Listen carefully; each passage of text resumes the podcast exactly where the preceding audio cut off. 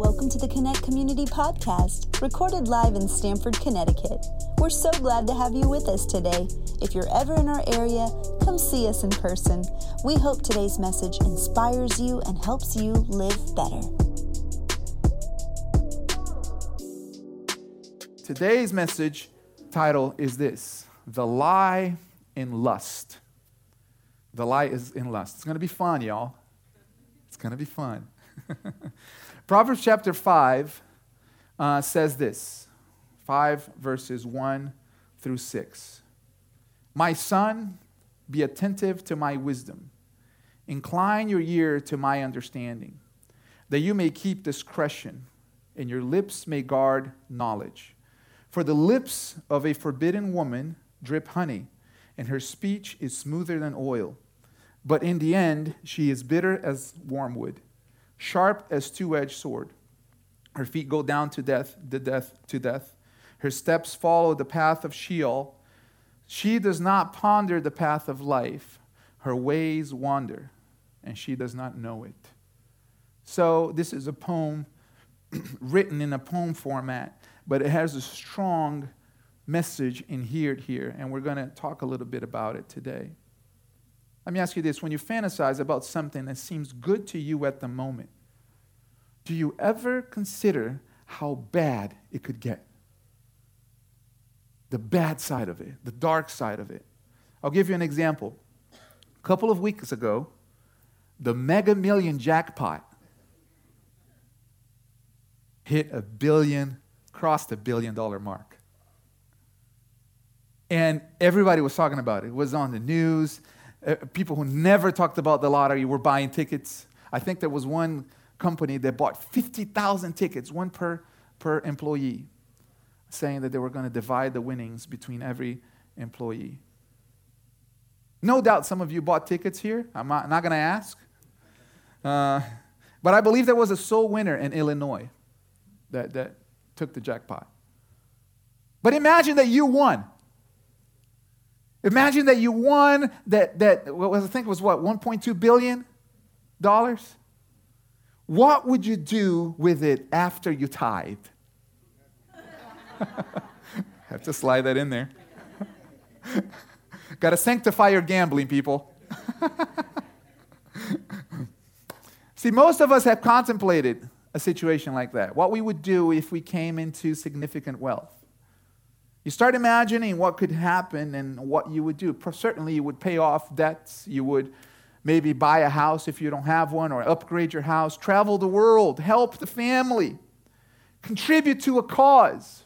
I've heard several people say uh, to us if I ever win lottery or this prize, or the first thing I'm buying is I'm buying the church a building. I'm like, amen. I'll take that. I think that's good. Why? Because most of the time, our heart is in the right place. We want to do good, we intend to do good. But what about everything that could go bad that we don't always anticipate? Think about it.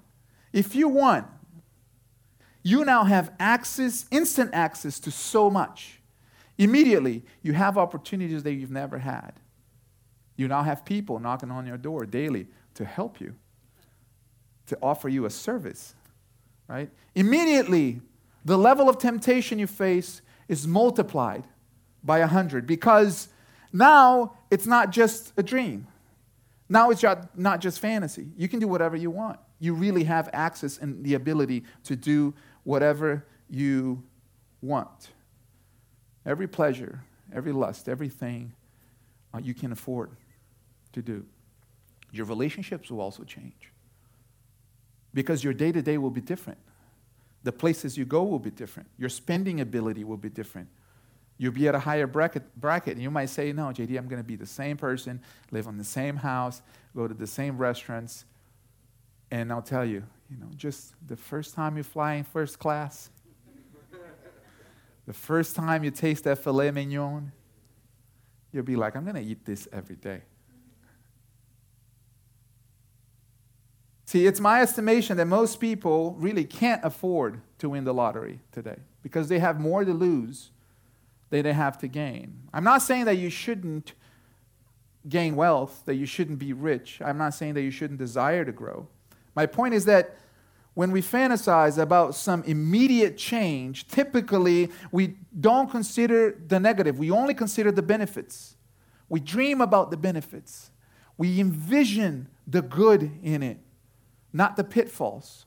And that's how the fantasy world imagination works. That's why it's better to grow steadily. It's better to grow at a healthy pace, to be transformed consistently than trying to reach what you're looking at or what you're aiming at instantly. Because as you grow, you learn to handle it. As you grow, you learn how to, to stabilize. In fact, this is a great, healthy cycle of growth. You grow, and then you plateau for a season to adjust and assimilate. And then you grow again, and then you plateau for a season to adjust and assimilate. And that's a healthy rhythm of growth. And essentially, that's what chapter 5 of Proverbs deals with in a very intimate part of our lives. See, there's always a lie hidden in every lust, there's always a trap. And in the passage we just read, the father introduces their young son to the temptations that he is about to face. Now, I shared with you this that uh, the father here is a type of God. The mother in this scripture from chapter 1 on is a type of God. It's the image of God as a father and a mother. And the son is every single one of us. This is not gender specific, this is for all of us. So you can see yourself in the life of the son. And when it comes to this specific kind of temptation, physical attraction, physical intimacy, going all the way to pursue that kind of exhilaration and excitement that your mind anticipates and imagines. The Father is saying, My son, don't fall for it. It's a trap. There's so much good in the scripture when it comes to how we should live in this area. There's so much good and, so much good instruction in how we should live as people. There's hope for your marriage, there's hope for your relationships, there is hope for love, for longevity, for fidelity, for romance.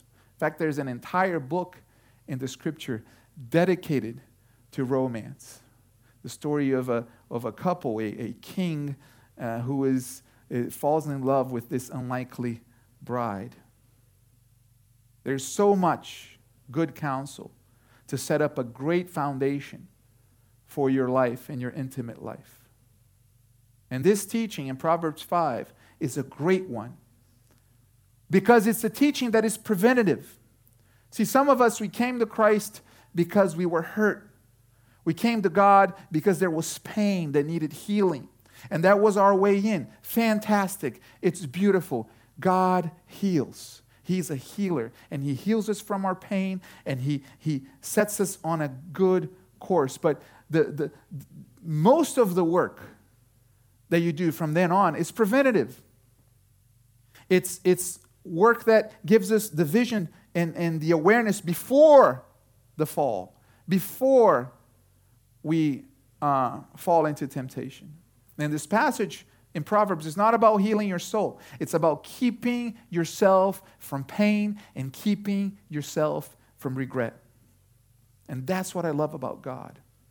Because God's intention throughout the scripture is consistent. It's always consistent. I love you so much. I don't want you to perish. I love you so much. I want you to have eternal life. I want you to have everlasting life. I love you so much. I sent you my son. I love you so much. I sent you my spirit to guide you and to tell you things that you don't know, to preserve you. Now, some of you, you've been hurt in this area of relationships. Your heart's been broken in the past. And you've, you've, you've walked through the process of trying to pick yourself back up again. Like I said, God is a healer.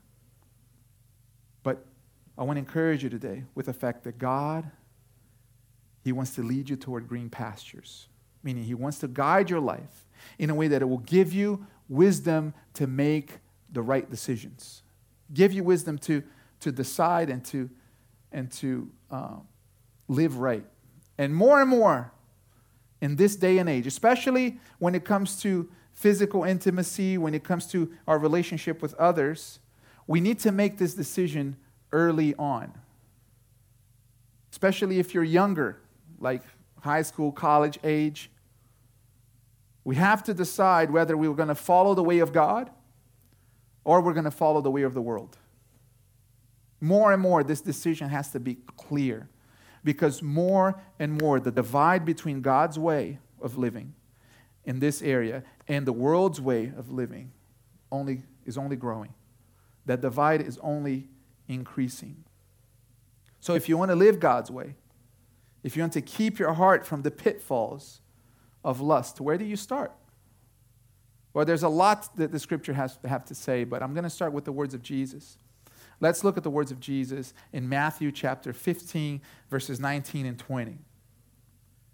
This is what Jesus said For out of the heart come evil thoughts, murder, adultery, sexual immorality, theft, false witness, slander. These are what defile a person. But to eat with washed hands, unwashed hands, does not defile anyone. So Jesus is making a point here. This is part of a teaching. Uh, he's being criticized because his disciples were eating without washing their hands first. And uh, this was a big sin, a big no no back in those days. And Jesus is basically calling the teachers out and he's saying, hey, you're majoring on the minors. You're really focusing on the, the wrong thing. Sure, washing your hands is good, but it's not, it's not as important as the heart. And so, part of this teaching, and part of this teaching, Jesus, in the process of exposing their flaws, he, he makes a simple and powerful statement that, that adultery, sexual immorality, and these other things that he, that he lists false witness, slander, uh, murder these things defile, defile you. These things are wrong, and that these things start in the heart. Listen to what James writes. James chapter 1, verse 14 and 15. But each person is tempted when he is lured and enticed by his own desire. Then desire, when it has conceived, gives birth to sin. And sin, when it's fully grown, brings forth de- death. I, I, first time I, I read this passage, I was a teenager.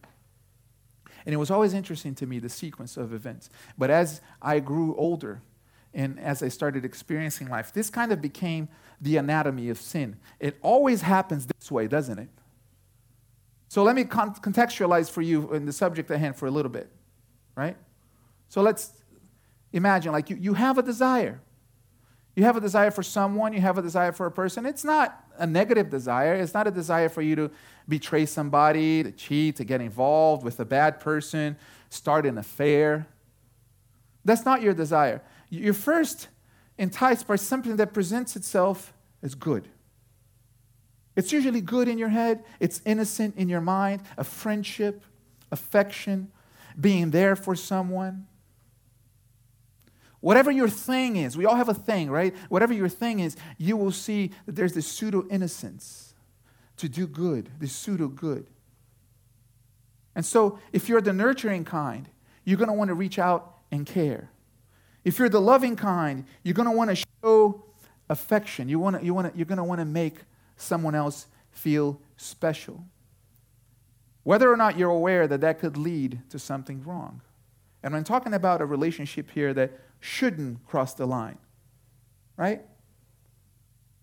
At this point, you're not committed to crossing the line. At this point, you just want to do your thing. You just want to be good. You want to be appreciated. You want to be that awesome guy, that awesome girl. At this point, you probably don't have an affair in your mind. You don't have betraying anybody in your head. You're not fully, you're fully committed to not crossing the line. You don't even, you try not to think about it. All you have at this point is the desire for that person to see how, how great you are. And then you try to manage that desire to not become inappropriate, to be eh, stay within what is acceptable. Then comes physical attraction. She's agreeing with me. then comes physical attraction. Doesn't hurt to flirt a little bit. Just being kind. I can't help it if I'm beautiful.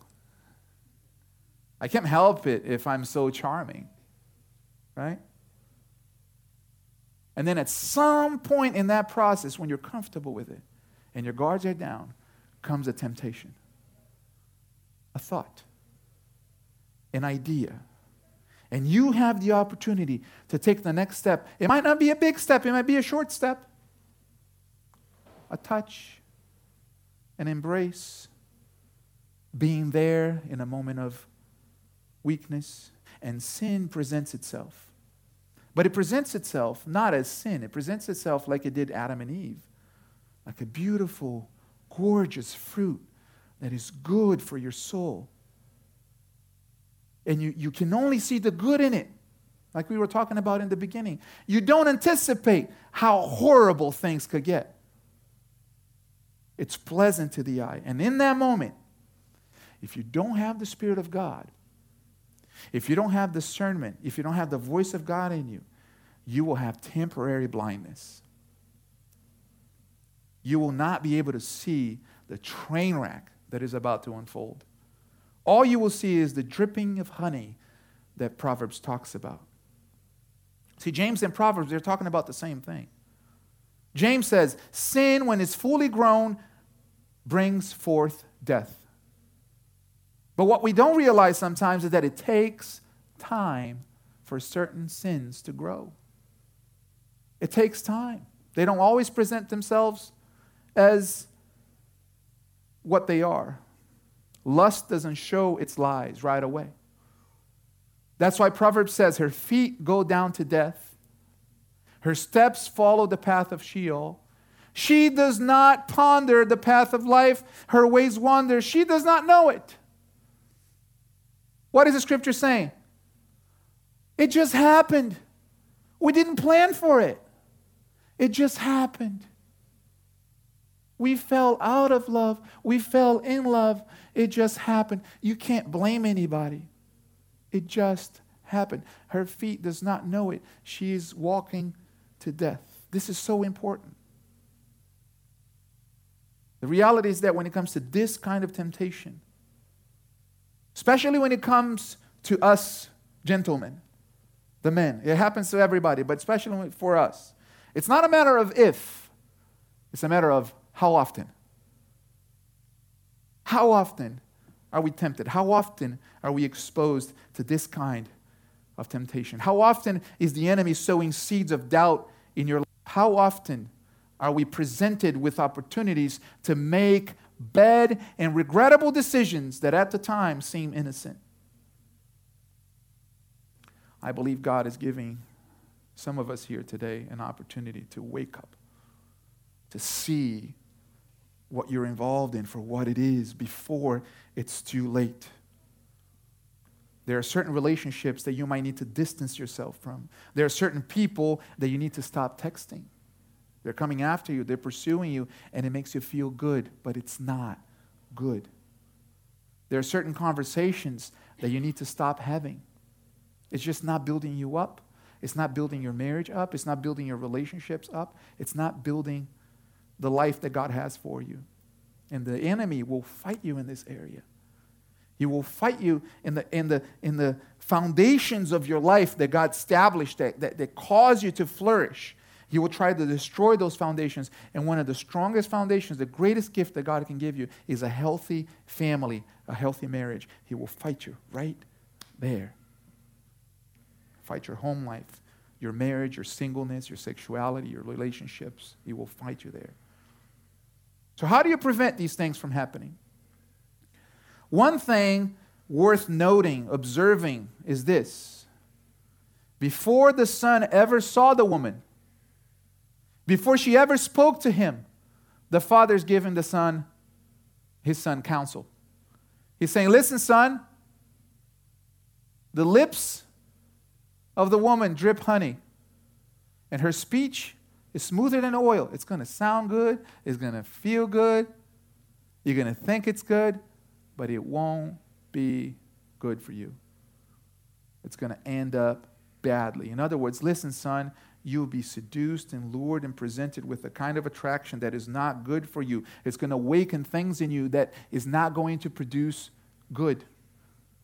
Listen, daughter, it goes both ways, right? You will be lured and presented with the kind of attraction that's just not good for you. It's not good. That guy who said, says what you want to hear, that boy that's full of charm and a little bit bad, not going to be good. So, when temptation comes, this is the first practical counsel that I have for you today from Proverbs 5. Bring it to light. It's important to bring it to light, to not let it fester in darkness, but bring it to light. This is what the Apostle Paul wrote the church in Ephesians chapter 5, uh, uh, the church in Ephesus. Ephesians chapter 5, verses 11 through 13 say this Take no part in the unfruitful work of darkness, but instead expose them. For it is shameful even to speak of the things that they do in secret, but when anything is exposed by the light, it becomes visible. I don't know if this ever happened to you, but have you ever had a thought that sounded so good in your head, but then the moment you said it, it wasn't so good? Some of you get in trouble for it because you're verbal processors, and then you say it and you're like, I didn't mean it to come out like that. That happens to us all the time, right? Something happens. Why? Because something happens when you bring things to light. You see that thing for what it is. And sometimes you can think about things like this specifically for all of us here, right? Men, women, husbands, wives. You can, you can think about things in your head, but when you speak it, you can see how ridiculous that is, how horrible it is. So don't wait until it's too late. If there's trouble nearby, if you have the opportunity to cross the line and to be tempted to do so, and you're tempted to do so, bring it to light. Find someone you can talk to. Find somebody here in these circles that you're a part of, that you can talk to, that you can say, hey, I've been having these thoughts and I don't like it, but I'm really tempted. And bring it to light. You will see the transformation that happens. See, when you're dealing with lustful thoughts for somebody you shouldn't, maybe somebody who's already committed, and you begin to give yourself to them more and more, bring them to light. And consider how bad things could get. Because that's what happens when you bring things to light you start to see the other side, the side that you, you don't see when things are um, kept in darkness. And this is very important to parents. Parents, you don't want temptation to strike your children or for things to happen before you talk. Talk to your children about these things. It's incredible how much faster our children are growing in this generation. Man, my daughter is being, uh, she's 11, and she's getting exposed to things that it took me a few, four, few more years to be exposed to. She's headed into middle school. We're not behind the curve, we're ahead of the curve with her. We're talking about everything. We're explaining things to her, and we're explaining where we stand. This is our standard of living. Not everybody has our standard. Not everybody lives by our principles, but here is why this is the right way. Here's why this is the truth. And I'll give you a solid foundation. And you can ask, you can question, you can push back. You have every freedom to push back and do it here in the, in the circle of, of our house. We're going to talk about it, we're going to discuss it, we're going to press the buttons, we're going to push on it because I want her spirit to be strong in the matters that matter. So that when she does face a, ta- a challenge, and this is going to be true with our youngest ones too, when she just come to the point where these things face her, it's not the first time. We already heard about this. We already talked about this. We already processed this. See, but the world doesn't want these things to happen. The world doesn't want parents to lead and guide and disciple and instruct their children.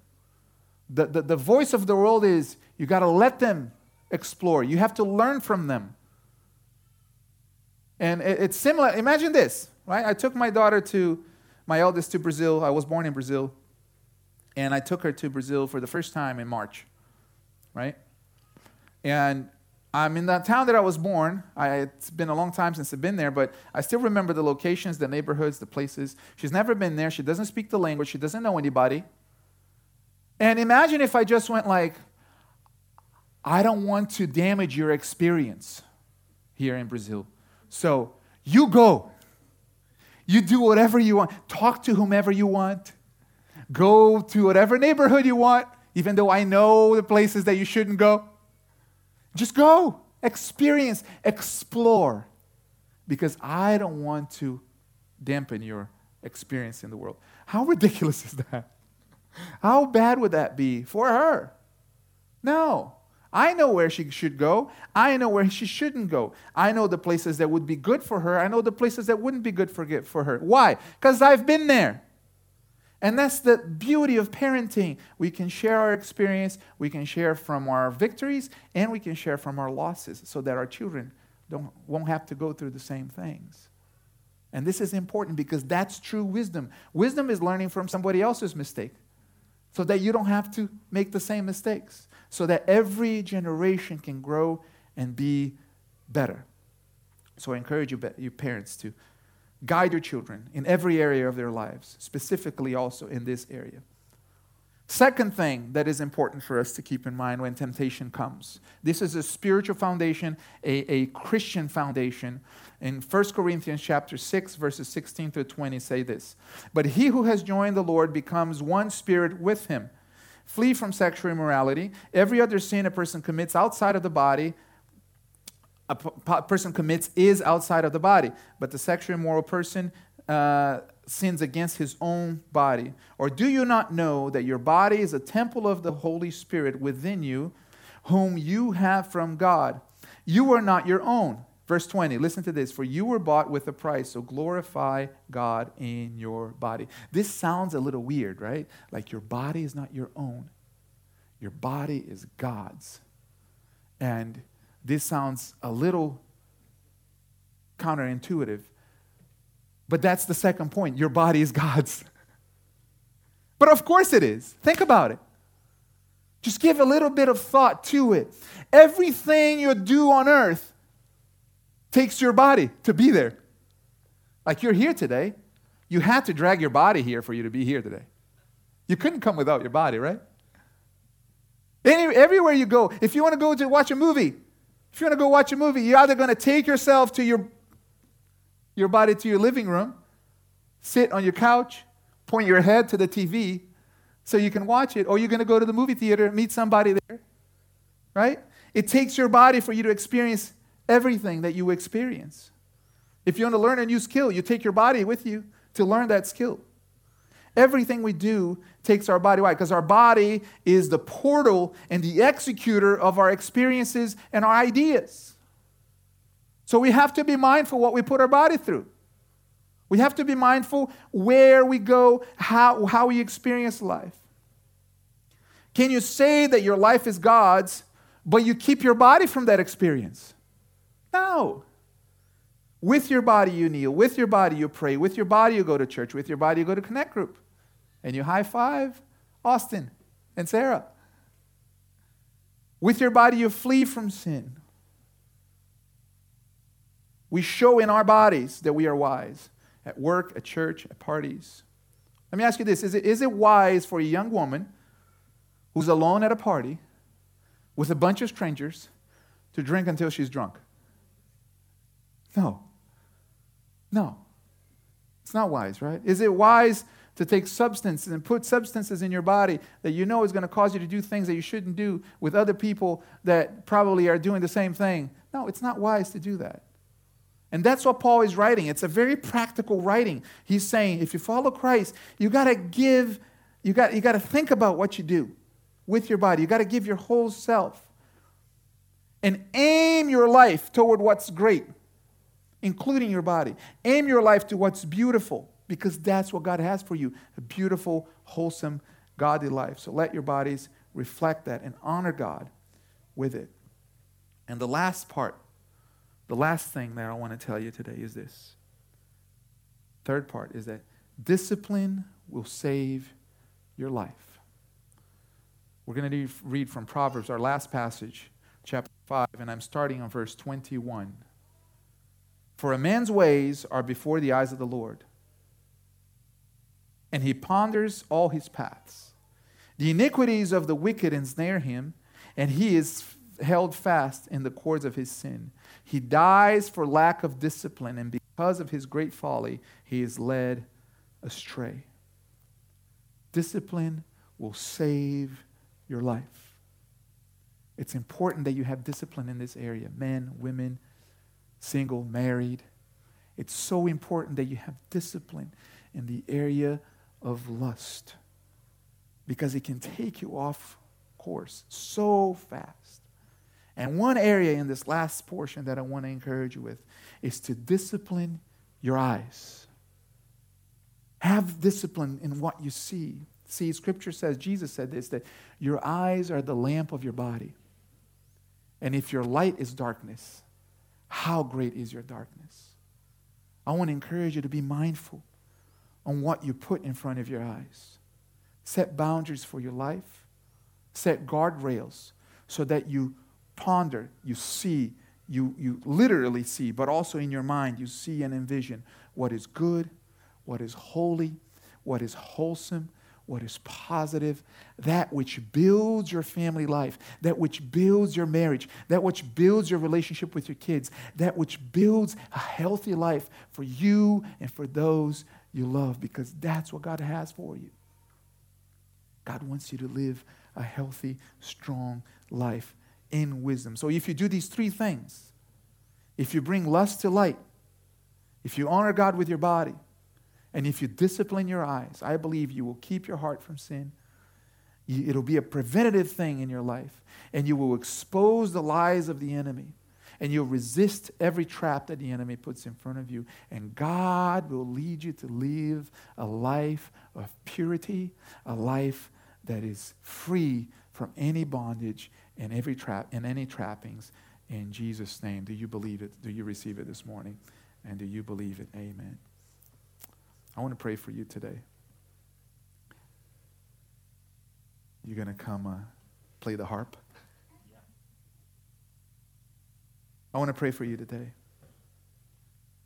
Maybe you have things in your heart that you need to let go. And I'm not going to ask you to say anything out loud, but just in your heart, you need to make a commitment to God today that today is a day of change in your life. Maybe you've given your mind and your eyes to things that you shouldn't. Maybe you've entertained relationships and nobody knows. Maybe you've been spending time looking at wrong things, things that are not building you, you up, they're not building your marriage up, they're not building your life, they're not building the course of the life that God has for you, and you know it. And it's weighing you down, but you're too embarrassed to talk to anyone about it. I want to ask you to give it to God today. In this moment, this is a day of change for you. So I'm going to ask everyone to cl- close your eyes if you don't mind. And for a moment, just in your own spirit, you don't have to say it out loud, but under your breath, you say, God, I give this to you. I release this from your, my life. I don't want to be chained to this. God, I want freedom. I want deliverance. God, I don't want to pursue this relationship.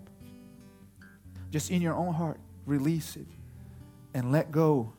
Give it to God and receive His strength this moment. Let me pray for you, God. You see every heart.